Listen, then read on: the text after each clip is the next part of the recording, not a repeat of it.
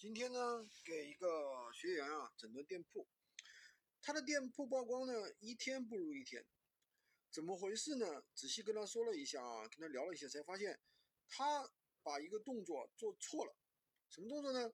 这个动作就叫二次擦亮。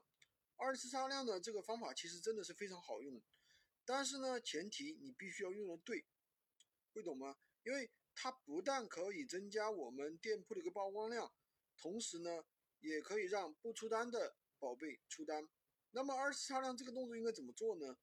那么每一个商品下面都有一个编辑，那这个编辑呢去点一下，然后呢一个字都不需要修改，重新发布，这就叫二次擦亮。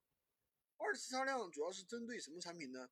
首先它一定是针对没有出过单的产品，明白吗？这个是重点要考的啊，一定是没有出过单，而且数据不是很好的。我们才需要把它二次擦亮。那已经出过单的，是不需要二次擦亮的。你如果二次擦亮的话，就会把这个产品擦废掉。因为闲鱼这个平平台是非常敏感的，你任何的改动都会引起它的系统的一个重新审核。